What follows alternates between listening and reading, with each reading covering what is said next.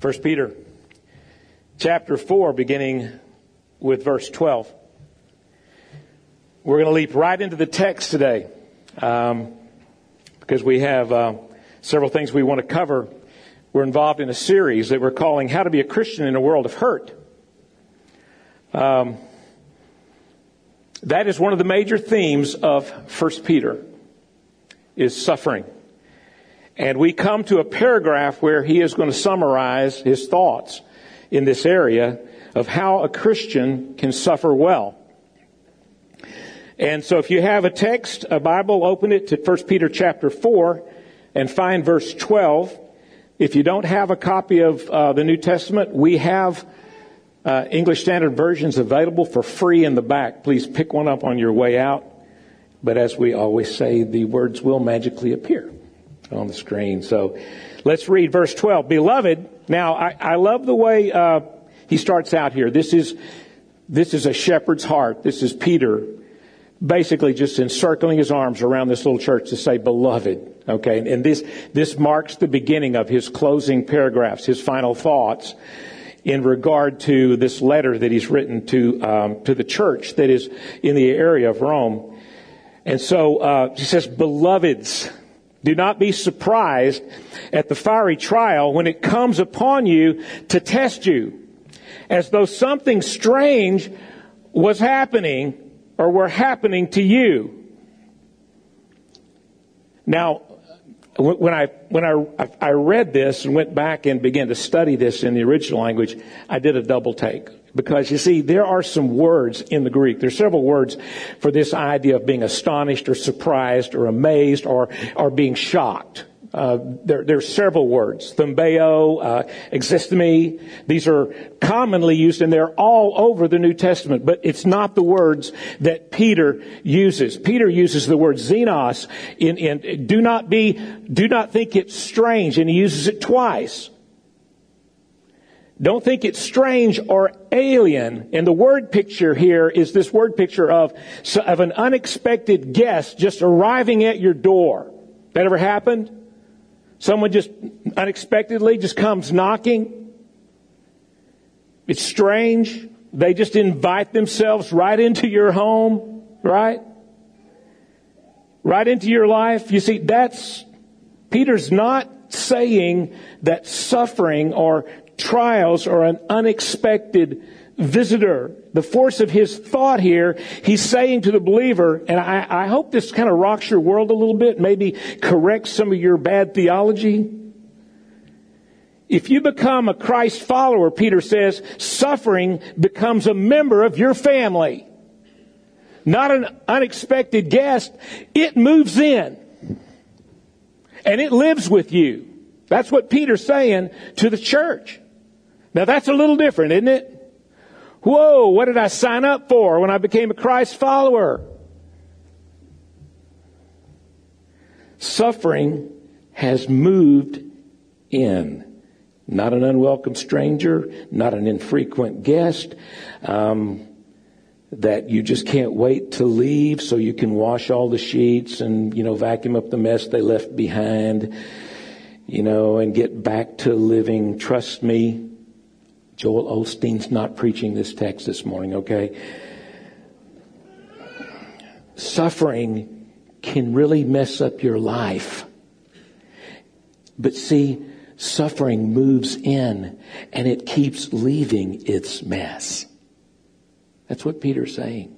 Don't think it's strange, alien. Don't think that suffering is an uninvited guest. It's not strange at all.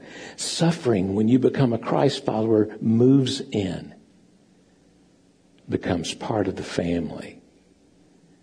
Now, keep in mind, Peter is writing to the church there in the area around Rome, beginning to suffer persecution under Emperor Nero. Nero was just the first of 10 Roman emperors that launched major persecutions on the church. For 200 years, the church lived under persecution until finally the church won out. And Constantine, Emperor Constantine, confessed faith in Christ and became a Christian. Why? Well, a major influence was the fact that the church suffered well, as we'll see in the text. Now, this is not a new idea to Peter, but I want you to compare this statement in verse 12. You know, don't think of it as, as, as, don't be surprised at the fiery trial that is coming upon you to test you as though something strange were happening to you. Now listen to what he says in 1 Peter in, chapter 1 as he introduces the theme of suffering to the letter. In this you rejoice, he said, though for a little while, if necessary, you have been grieved by various trials, so that the, the tested genuineness of your faith, which is more precious than gold that, per, that perishes, though it is tested by fire, may be found to result in praise and glory and honor at the revelation of Jesus Christ. You see, a Christian comes to understand suffering from a different viewpoint. And once we develop a theology of suffering, that helps us tremendously. That takes care of about 60 to 70% of the problem. When we just finally come to accept the reality of, of suffering, you see, and, and the nature of suffering, Peter describes as simply this fire. Fire. Now, it's a particular word he uses in the original language. In the Greek New Testament, it's the word pyrosis. Pyrosis. It's a refining fire. We get the word purity from that same idea. You see, it conjures up the it conjures up the picture that Peter gives us in chapter 1 and here again in chapter 4. When, when you want to separate a precious metal from the ore, what do you do? You have to heat it to very intense levels so that you can separate pure metal from the dross. So you can take what is true away from what is false. So that you can take what is good away from what is bad. So you can leave only what is pure and precious and lasting. And so Peter is saying, don't be surprised at the fiery trial. It's a purifying flame. It's there's a purpose that is behind it. God intends to purify and refine and to shape and to transform you through suffering. And if you think about that, we're the most, the most, um, let's say, fruitful change has come in your life has it been during times of, of ease and comfort when everything is going your way? Or has, has it been true of you as it is of so many? That the real refinement, the real change, the real transformation comes when we are under pressure, when we are in the fire, and we realize that we are not alone in the fire. So don't be, don't be surprised at the fiery trial when it comes upon you to test you, he says. It's a test. You see, when you become a Christian, you get enrolled in his class, Suffering 101, if you will. There will be regular tests and sometimes pop quizzes. Do you get it? And a trial is sort of a, a, forced choice quiz. It forces us to choose who or what we will trust in, what we will, what we will ultimately believe. And so you take this text in 1 Peter chapter 4 along with the text in James chapter 1. You remember James chapter 1? Let me just refresh your memory. Uh, here it is on the screen. Consider it pure joy, my brothers, whenever you face trials of many kinds, because you know that the testing of your faith develops perseverance, and perseverance must finish its work so that you may be mature and complete, not lacking in anything. James says, consider it pure joy when you suffer. So, so the first thing is to expect suffering. I want to talk about these three words what we expect, okay, then I want to talk about what we exult in, and then what we examine. Expect, exult, and examine. And Peter says the expectation is that we will suffer. We are enrolled in that school, in Suffering 101. And he says the response is what? James says it, respond, count it pure joy. Look at what Peter says in the next verse. Okay?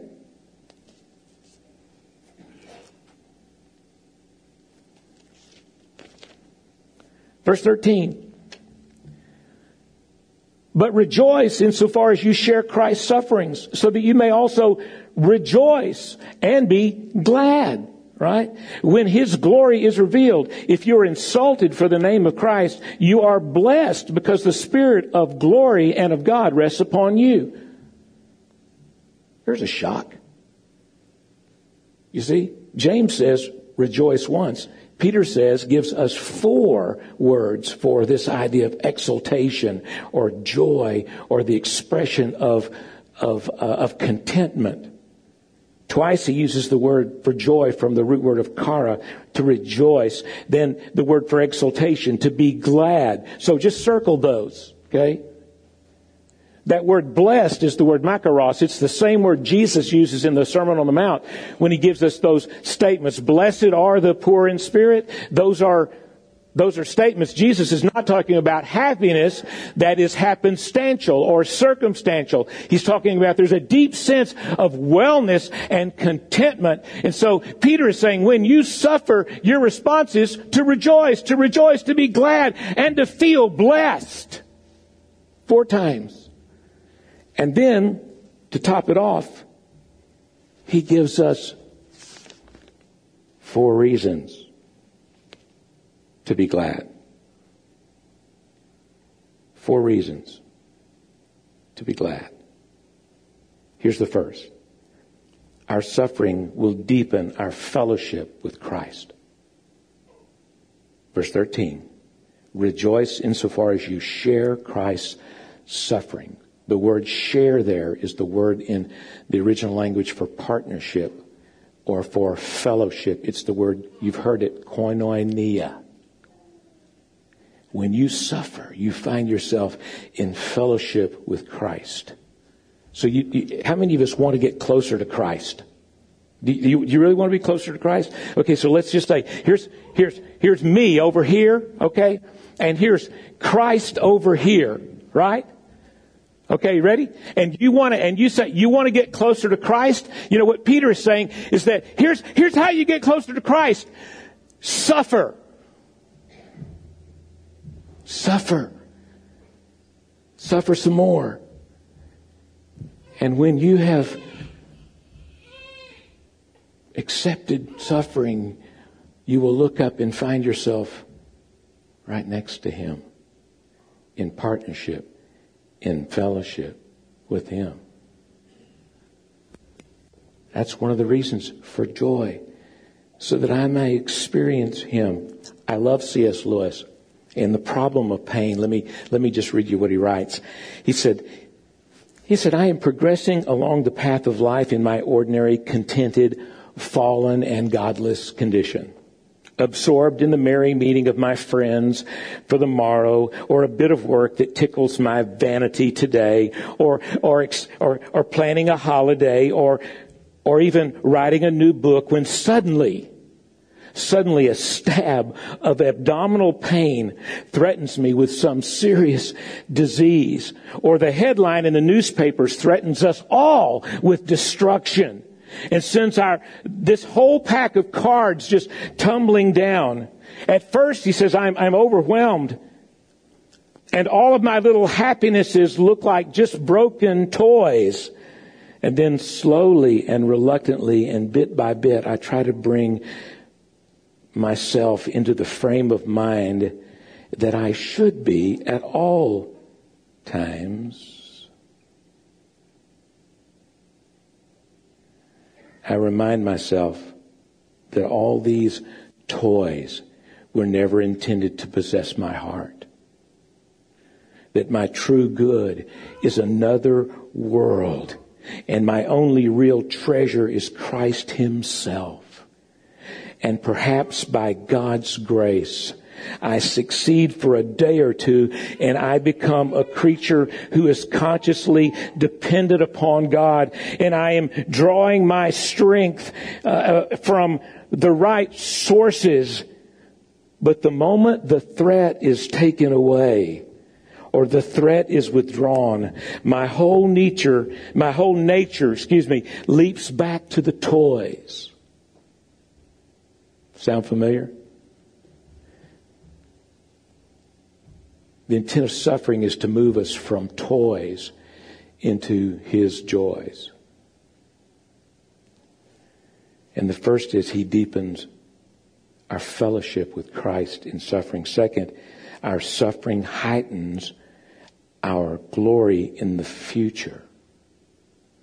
There are two great themes in the, the letter of 1 Peter. One is suffering, and there are numerous different descriptive words for what the church is going through in their suffering. And the second theme is the word doxa, glory.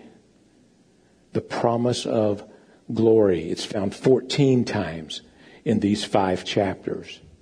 And, and so they are twin truths that walk together through the letter of First Peter. Suffering and glory. And Peter says, if you suffer, it will heighten the glory that you will experience. If you suffer willingly and if you suffer well, it will heighten that sense of glory and expectation for what the future holds for you when you're reunited with Him. I like what Warren Wiersbe says. We need to understand, he said, that suffering does not, or glory, excuse me, that glory does not replace suffering.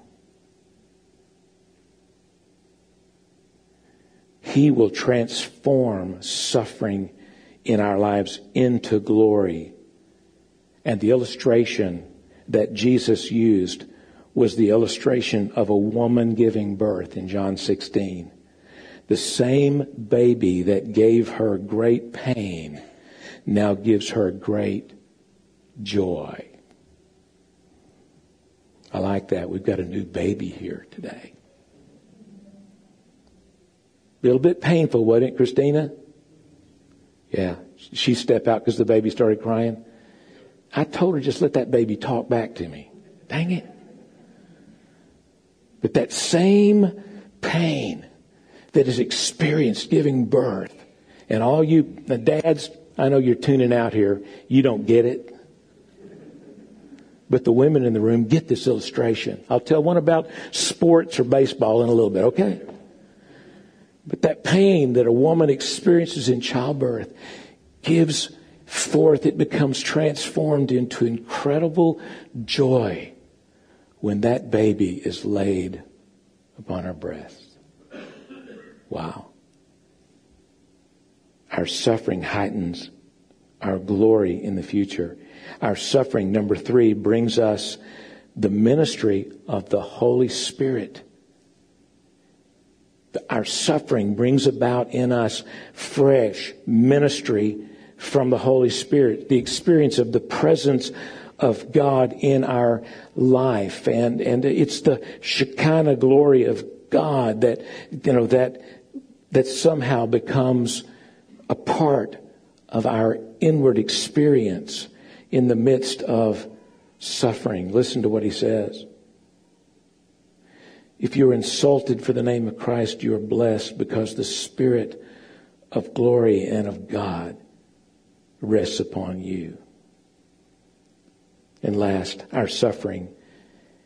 Our suffering gives us opportunity to bring glory to His name, to make His name great amongst others. Verse 16. Yet if anyone suffers as a Christian, let him not be ashamed, but let him glorify God in that name. Now, there are only three places in the New Testament where the word Christian appears. Believers were first called the way. followers of the way. It was not until Acts chapter 11 that they were labeled as Christian in the Gentile church in Antioch. And it was not a kind word, it was a derogatory term. You, you get that. Christian means little Christ. Well, who do you think you are? Some kind of little Christ?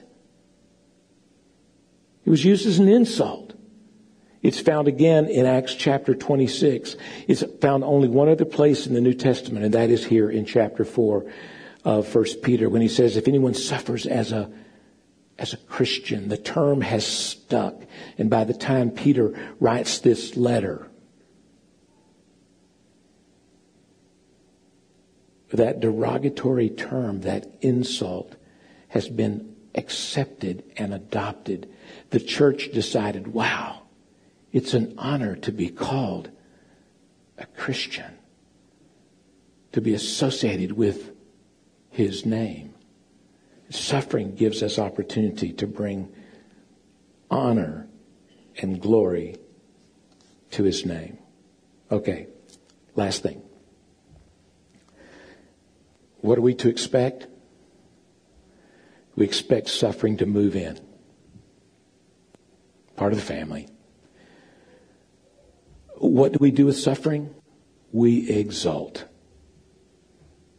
We rejoice when we suffer because we know suffering is not without meaning. And then Peter warns we need to examine. Listen to what he says in verse 15 through 17.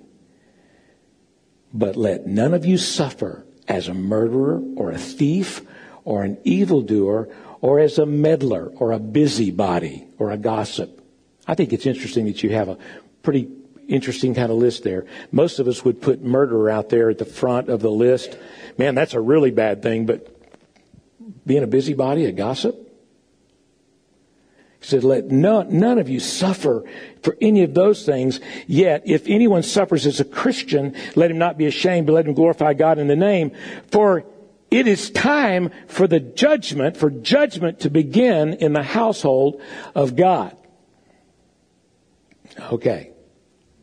I got to get a drink. Are you ready?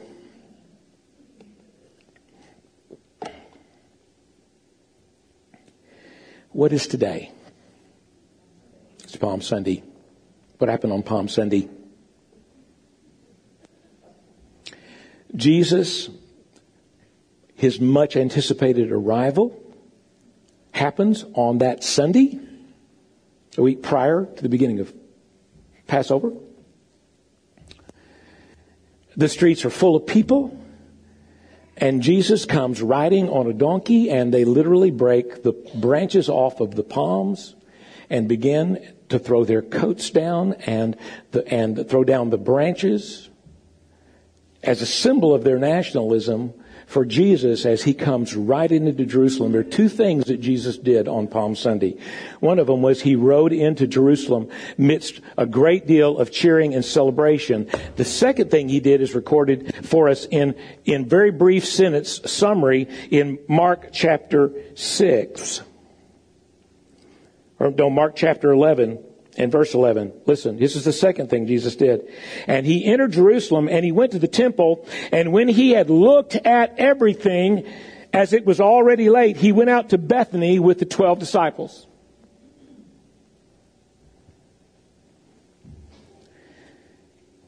Judgment begins in the household of God. You see, every Passover, every Jewish household goes through a thorough spring cleaning.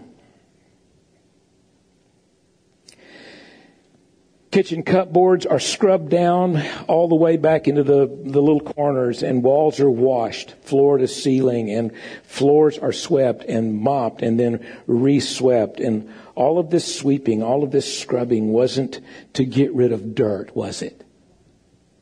What were they trying to get rid of? Yeast. They had to get all the yeast out of the house Not even the smallest amount could be allowed to stay in the house. The law was very specific and the penalty was very severe. So removing all the, the yeast was very serious business and it involved the whole family so that together they could remember and they could retell the story of the Passover, how, how in this hurried departure from Egypt, they were instructed by God not to bake bread with yeast. There was not time for the bread to rise. They had to be ready to move instantaneously at the voice of God and the instruction of God. And so they baked this Passover meal and they removed all yeast.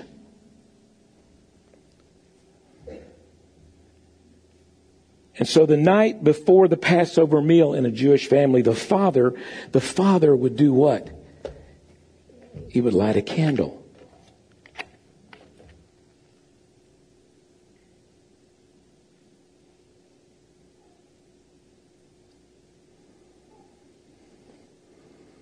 There's actually a lot of wind up here on stage. The AC works pretty good in this room. Hardly. What would the father do? He would light a candle and then methodically and meticulously he would inspect the whole house. He would go into every corner of every room in the house. He would get down on his hands and knees and slide the candle under the cupboards and under every piece of furniture because they had to get the yeast out. And so, and so it was that every Passover, every Jewish house was immaculate. Except for one. In the hustle and the fury of preparations for the feast, one house was overlooked. And it was the house of God, wasn't it? And so on Monday morning, Jesus shortly after sunrise, returned to the temple. What do you think he saw when it says in Mark 11 that he looked at everything? He saw what Jewish historians described as the bazaars of Annas in a very unkind and critical way of the leadership in, of religion in his day.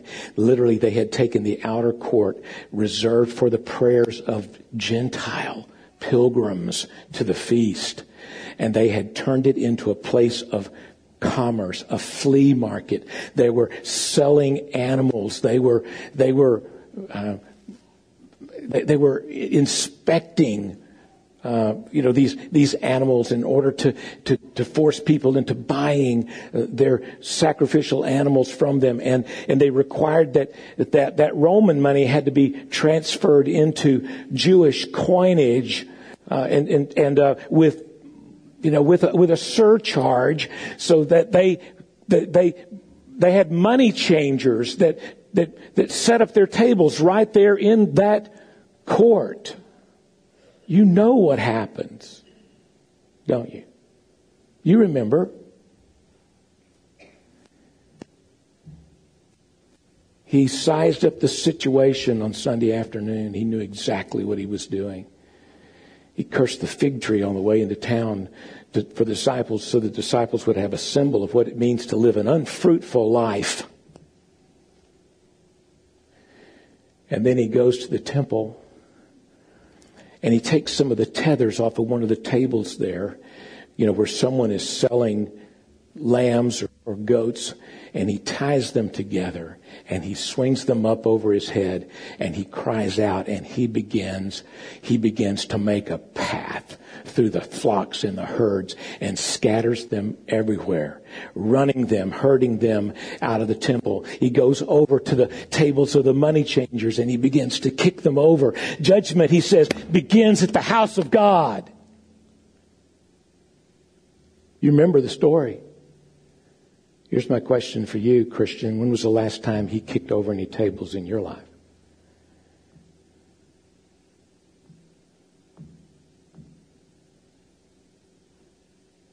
The New Testament says, we are the house of God. We are the temple of the Holy Spirit. And if we allow any dross, any falsehood, any impurity to be housed and continue to be housed and live there and just, and we get comfortable with it and we get, let me just ask you, based on the story in the Gospels, is Jesus casual about sin? No, he's not. Not at all. And if you allow any sinful attitude, thought, or action to inhabit where his spirit longs to inhabit, you will not suffer well. You will suffer, but you won't suffer well. So here's my challenge to you, Christian. You were given a candle when you walked in today. My job as pastor is to just hand you a match. We're not going to light candles in here today, but I'm going to challenge you this week. Monday would be a good day. That's the day he cleaned house. That you set aside a time to get quietly in a private place. Are you listening?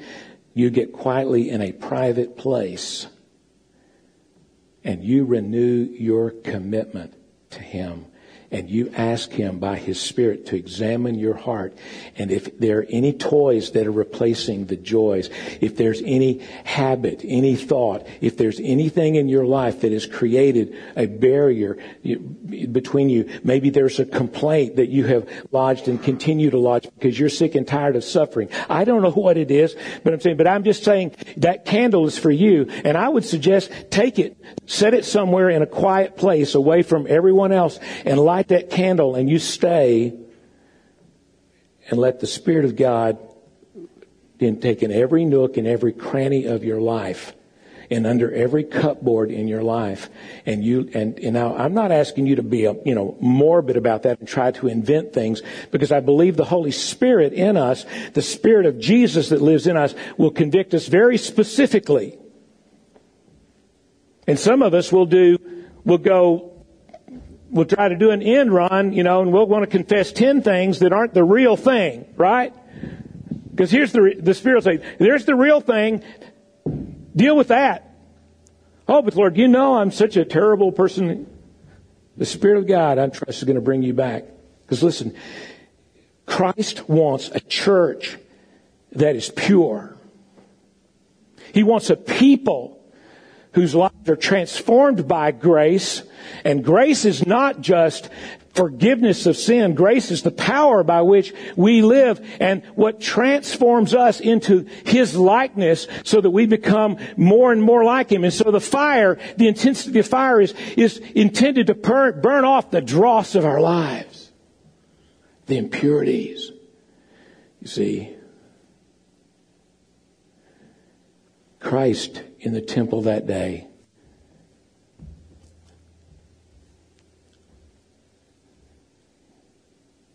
He smelt the stench of animals. Their, their defecation, their urine. But trust me, the smell of his in his nostrils that was the, the most difficult for him to deal with was the smell of false, bad religion.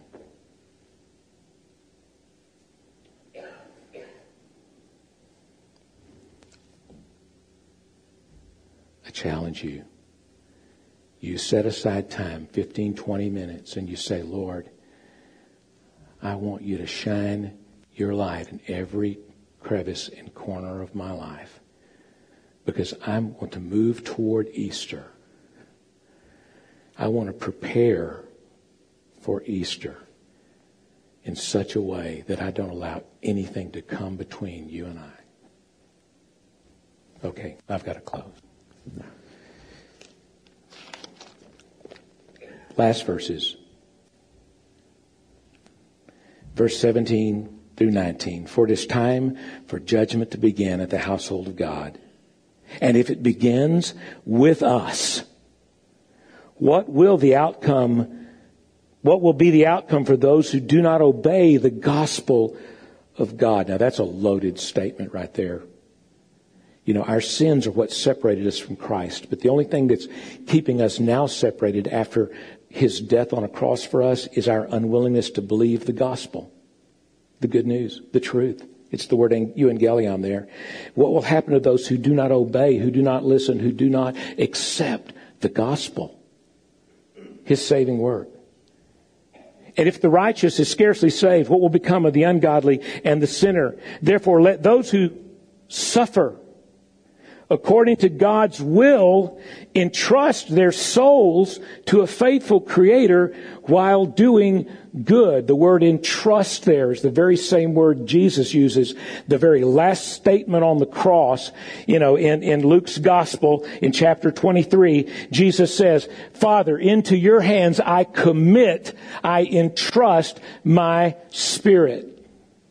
Same words.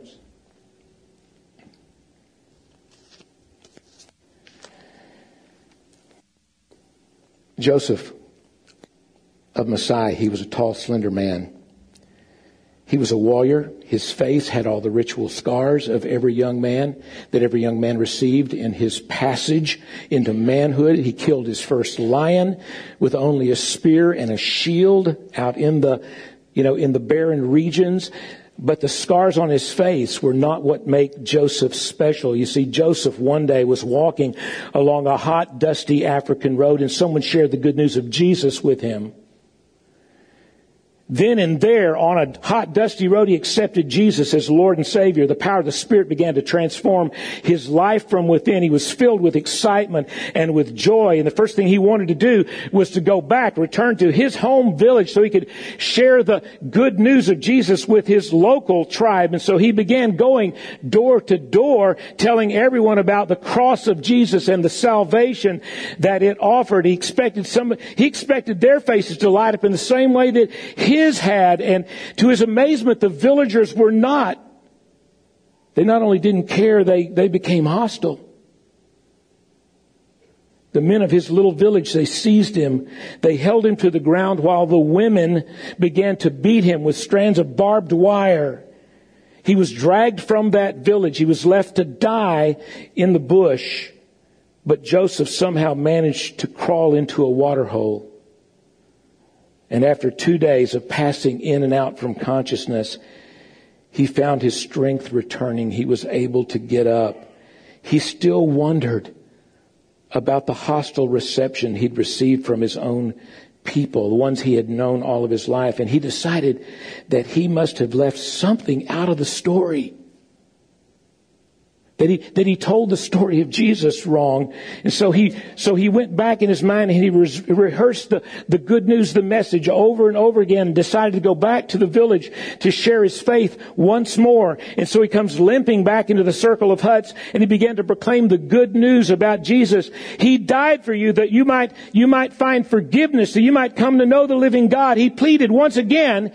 The men of the village grabbed him and they held him down and the women beat him for a second time and they opened up all of the wounds from, the, from his previous beating that had begun to heal. And one more time they drug him unconscious and beaten from the village and they left him in a ditch to die. To, to uh, survive the first beating was remarkable. To survive the second beating was a miracle. Days later, Joseph awoke in the wilderness. He was bruised, he was scarred, but more determined than ever. And so for the third time, he walked back into that small village. This time, he found everyone waiting for him. They had attacked him before, even before he'd had a chance to open his mouth. But as they began this time to flog him for the third and the last time, he began to speak to them as they beat him of Jesus Christ, the Lord who had the power to forgive sin and to give them new life. And the last thing that he remembered before he passed out was seeing a woman standing over him, beating him, who began to weep. And so this time,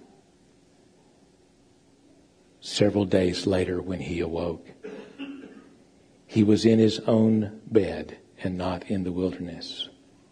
The very ones who had so severely beaten him were now trying to save his life and nurse him back to health. An entire village of the Maasai had come to Christ. Let's pray.